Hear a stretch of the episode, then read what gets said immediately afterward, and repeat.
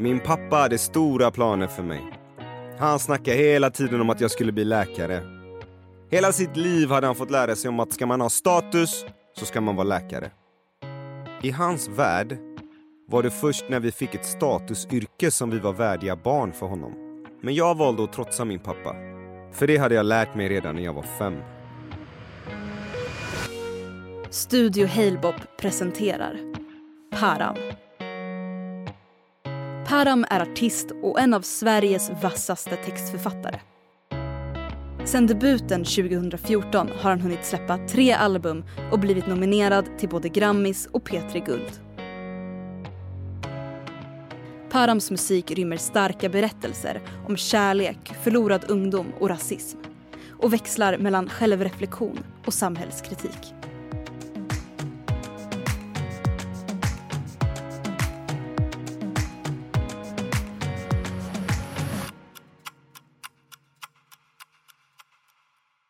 Jag och min bror fick ofta stryk av våra föräldrar så fort vi har varit olydiga. Mest av mamma. För pappa kunde ha en blick som räckte för att få oss att skärpa oss.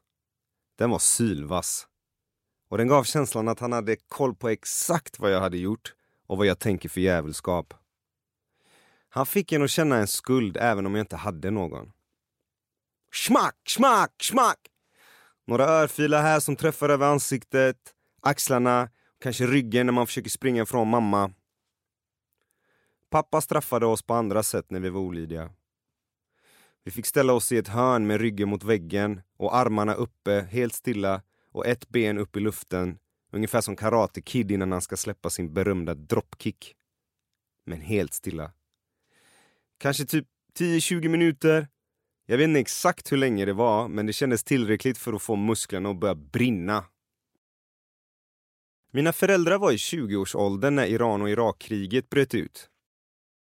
Som så många andra valde de att fly genom berg och hav med drömmen om ett bättre liv och hamnade till slut i ett radhus i Sala utanför Västerås.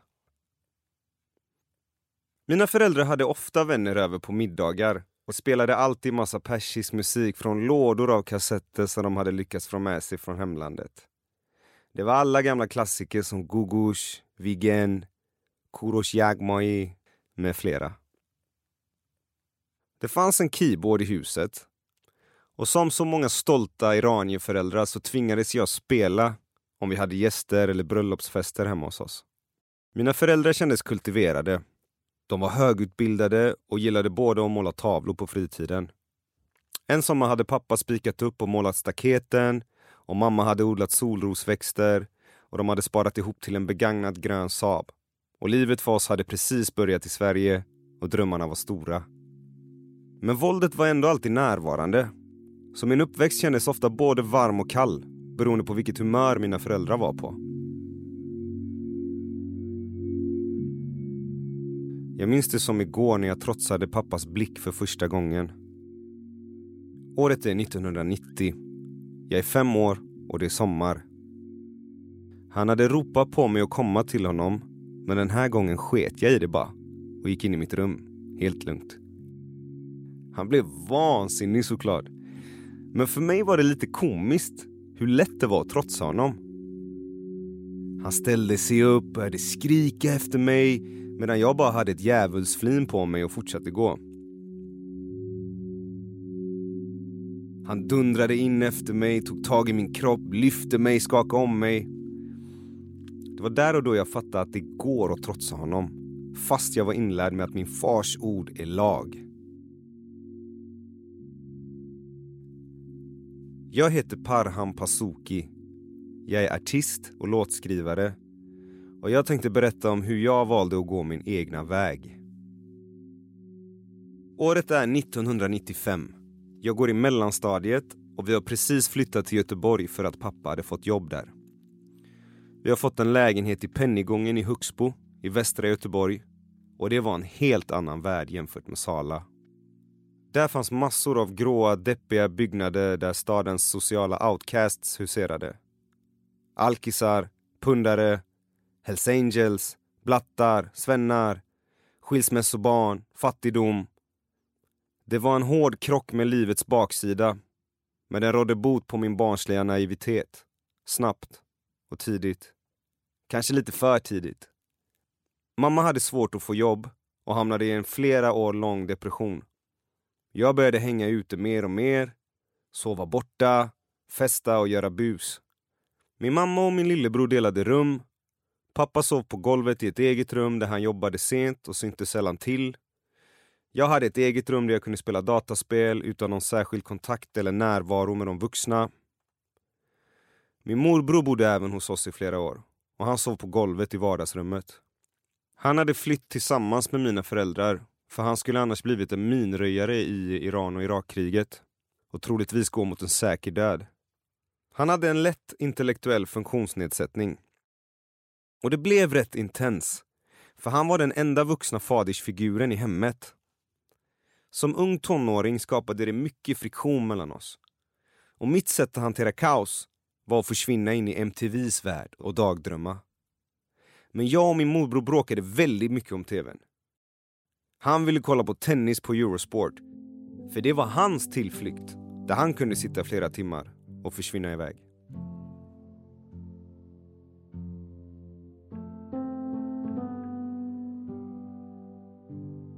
Dagdrömmarna fortsatte i skolan. Jag identifierade mig och relaterade till de stökiga problembarnen. Jag hade svårt att fokusera. Jag fick dåliga betyg. Och jag förstod inte riktigt de rika barnen som hade flyttats över till vår skola. Som fick 100 kronor i veckopeng. Som åkte på skidresor och solsemestrar varje år. Det fanns inte på kartan för oss. De här barnen var alltid lite solkyssta, glada, verbala, bortskämda. Livet var så självklart för dem. Jag kanske överdriver, men så som jag minns min barndom hamnade jag i slagsmål typ varje vecka. Jag hade kort stubin, jag hade svårt att uttrycka mig och jag fick sitta hos kuratorn många gånger. De enda lektionerna jag minns som var roliga var idrott, matte och musik. Där kanske jag hade någon naturlig fallenhet eller så hade jag bra lärare som såg mig på riktigt, för den jag var. Men min pappa hade stora planer för mig. Han snackade hela tiden om att jag skulle bli läkare. Hela sitt liv hade han fått lära sig om att ska man ha status så ska man vara läkare. Han växte upp fattigt i Iran med en pappa som hade tre fruar, en fruktaffär, var ful i mun och rökte cigg. Han skämdes över sin bakgrund. Och skammen gjorde att han försökte skriva om sin egna livshistoria. Så min pappa han ljög. Och en av de största lögnerna var att jag först i vuxen ålder fick reda på att jag hade en halvsyrra i Iran. Han hade valt att inte berätta om henne i så många år. Tills hon hade gått klart sin sjuksköterskeutbildning. För först då var hon något att skryta om. I hans värld var det först när vi fick ett statusyrke som vi var värdiga barn för honom. Men jag valde att trotsa min pappa. För det hade jag lärt mig redan när jag var fem.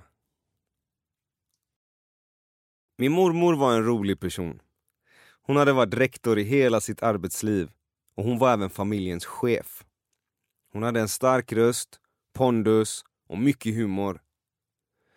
Mot slutet av sitt liv så hade hon fått Alzheimers och började glömma av saker. Hon kände inte igen sitt egna hem ibland. Som när vi var på besök i Teheran, Irans huvudstad. Då kunde hon vakna oroligt och titta runt i hemmet och fråga sig var fan hon är någonstans. Familjen fick lugna henne och ibland kunde vi skoja och säga Kommer du ihåg mig Mahin? Och då svarade hon jiddrigt tillbaka Äh, ditt fula ansikte glömmer jag aldrig. Hon kunde berätta samma historier om och om igen. Om min barndom innan vi flydde till Sverige vid två och ett halvt års ålder. Att jag var väldigt pratglad, att jag kunde ställa mig mitt i rummet och sjunga gibberish framför andra. Att jag rappade redan då. Det som var roligt med hennes minnesförluster var att hon kunde resonera sig fram från hennes kritiska tankar till samma slutsatser gång på gång. Hon kunde till exempel fråga Tjänar du ens pengar på din musik? Fastän jag har sagt att jag levt på det i typ sex år. Och sen fortsatte hon. det är roligt. Din mamma är akademiker, din pappa är akademiker och du gick och blev musiker. Sen tog det en liten stund. Hon pratade lite för sig själv och sa För oss fanns det inte på kartan att gå mot de äldres vilja. Men bra Param. Du gick trots allt alltid din egna väg. Och det spelade ingen roll om man svarade mormor, för hon hörde så dåligt. Hon hörde så dåligt att man var tvungen att skrika. Men henne hörde man väldigt bra. Hon kunde hålla låda för ett helt rum. Och det började igen. Vad fan är det för grejer du har målat på din arm? Är det tatueringar? Fy fan! Går det att tvätta bort? Det spelade ingen roll hur många gånger jag förklarade för henne. Så jag satt bara och lyssnade. Tills det kom igen. Bra Param. Du har alltid gjort vad du vill.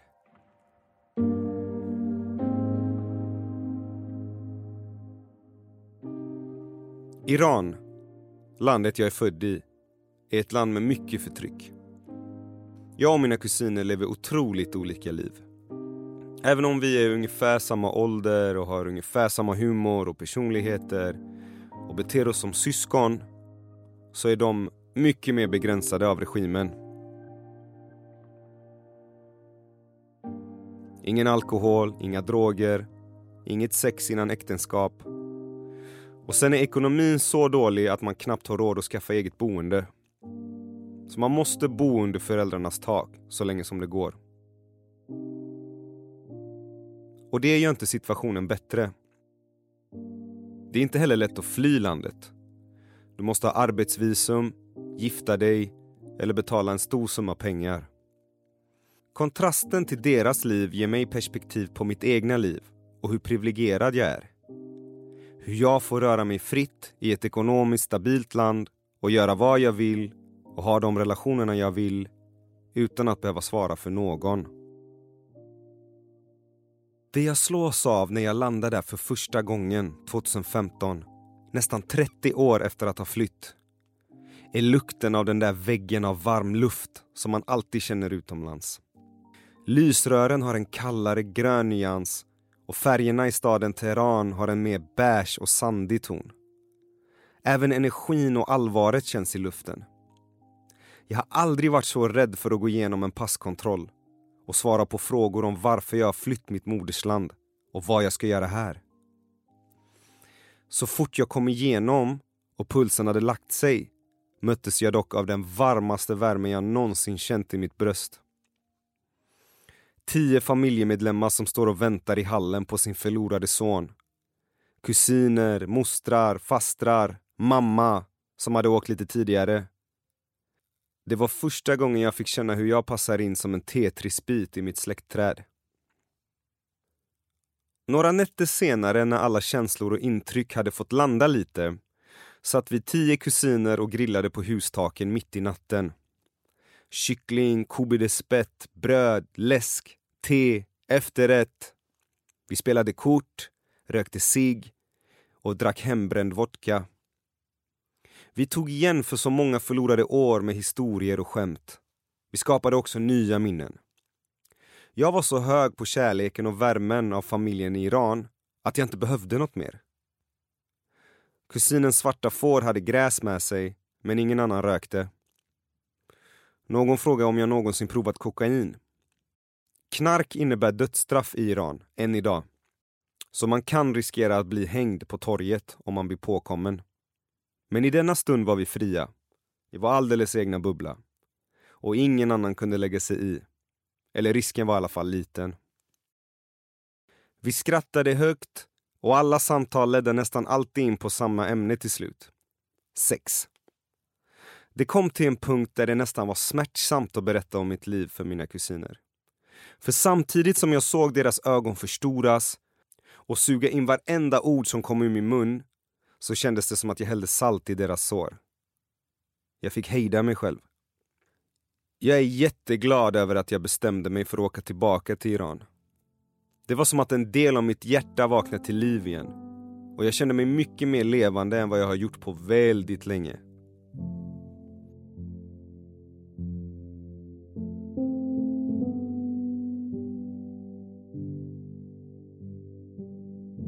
I mina sena tonår i Göteborg hade jag väldigt många olika sorters vänner. Vi var datanördar som spelade spel dygnet runt, Coola kids som skatade, målade graffiti, breakdansade och vissa småkriminella. Och jag själv som gjorde lite musik vid sidan av. Jag var nyfiken på allt. Och vid den här åldern gjordes många saker för första gången. Första kyssen, första fyllan, första vad som helst. Jag såg upp till en kille som var några år äldre än mig. Han var min pappas bästa väns son och vi tränade karate ihop. Han var svartbältare och jag kom ända till brunt bälte. Han var ganska lik mig och han skulle kunna varit min storebror. Ibland önskade jag att han var det. Han kom från en stökig förort i Göteborg och hade coola vänner. Och jag ville vara en del av gemenskapen med deras jargong och humor.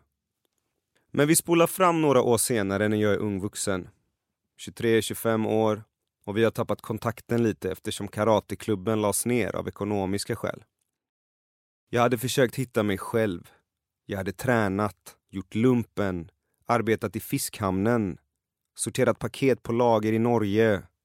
Jag hade frilansat som vimmelfotograf på klubbarna i Göteborg. Jag hade jobbat som alla sorters säljare. Jag hade rest lite och jag hade pluggat mediekommunikation i Kalmar. Lite för att stilla pappas krav på att jag måste ha en utbildning. Samtidigt som allt detta så spelade jag in och skrev lite musik vid sidan av. Men när jag flyttade tillbaka till Göteborg så återfann jag kontakten med den här killen. Han hade planer på att starta en app och sälja in idén till investerare för miljonbelopp. Han ville ha med mig på båten och han övertalade mig väldigt karismatiskt. Och jag var ämnad för stora ting och att jag skulle levla upp mitt liv och börja jobba med honom.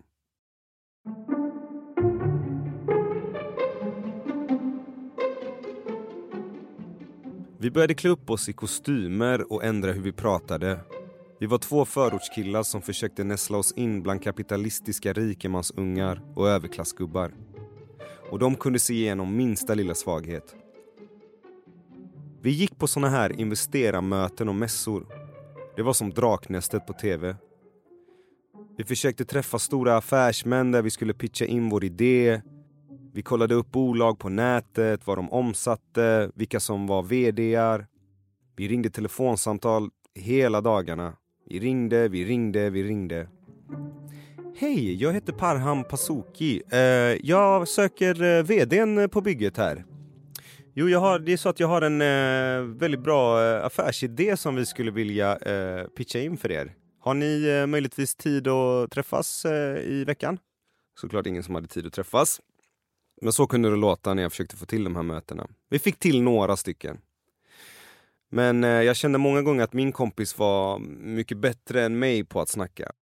Han var liksom ett med hela charaden medan jag själv, jag dagdrömde, jag snubblade på orden och innerst inne kände jag att jag inte alls trodde på det här egentligen. Hur ska de tro på mig om jag inte riktigt tror på mig själv? För det var ansträngande att ha sina drömmar någon annanstans och bete mig som en person jag inte var, från morgon till kväll. Mina tankar började gå åt att göra musik nu, på riktigt. Min kompis Vic Vem hade precis släppt sin debutplatta som jag medverkade på. Och den flög. Helt plötsligt kändes drömmen om musiken så mycket närmare. Men jag var inte helt redo Våren 2013 var själsligt bland de mest plågsamma månaderna i mitt liv. Hur löjligt det än låter. Jag kände mer och mer att jag spelade en charad och sakta tömde mig själv på livsglädje. Tills jag bestämde mig för att sluta jobba med den här appen. Och jag sa det till min vän. Och han svarade. Du kommer aldrig bli något inom musik. Om du skulle det, hade du varit det redan när du var 18. Gör det här istället. Tjäna grova pengar. Och sen kan du göra vad fan du vill på din fritid. Han påminde lite om min egna pappa. Och det var droppen för mig. Min flickvän vid tillfället var väldigt supportive i det mesta jag gjorde och jag har mycket att tacka henne för. Om jag behövde jobb, då hjälpte hon till med CVt. Om jag ville göra musik, då hjälpte hon till att skapa ett event för alla vänner hyra lokal, printa artwork och så vidare. Däremot tror jag att mina tankar för att till exempel flytta till Stockholm och testa på ett nytt liv där, Det innebar ett hot mot vår relation. Hon var väldigt rotad i stan med sin familj och deras traditioner. Till skillnad från mig som var lite mer rotlös. Och hon såg hellre att jag bodde kvar där och gjorde mitt därifrån. Hon sa till exempel Kolla på Håkan Hellström. Han kan bo kvar i Göteborg men han kan ändå turnera hela Sverige. Det var för mig där och då lite svårt att relatera till. Så istället började jag hitta fel i vår relation. Men egentligen handlade det om att vi hade olika drömmar.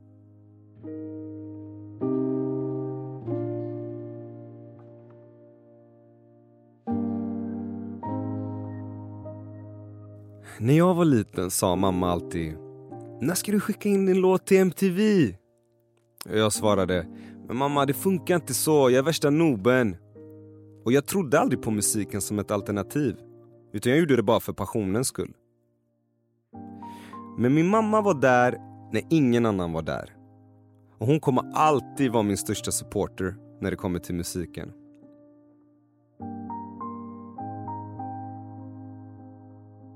Hon sa även bra saker vid uppbrott med flickvänner eller bråk på gatan.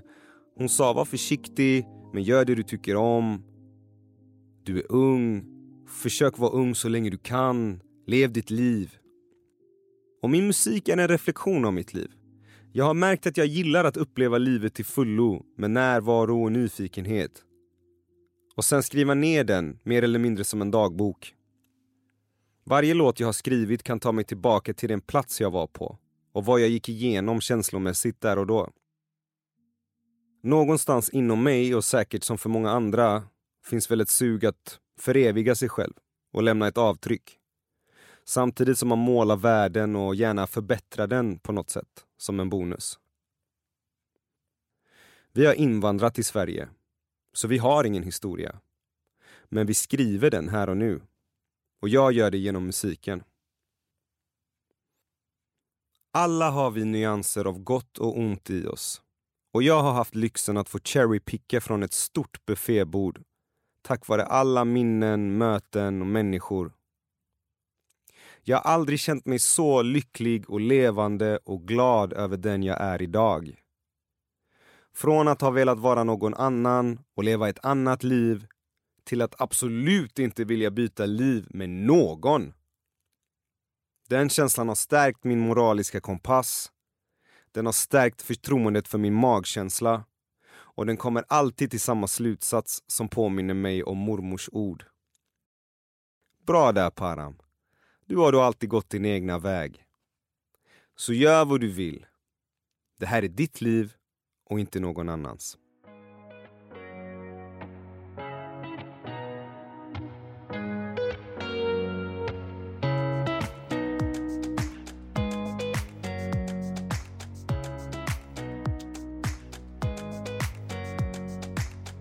Du har lyssnat på Studio Halebop. En podd som produceras av produktionsbolaget Soundtelling.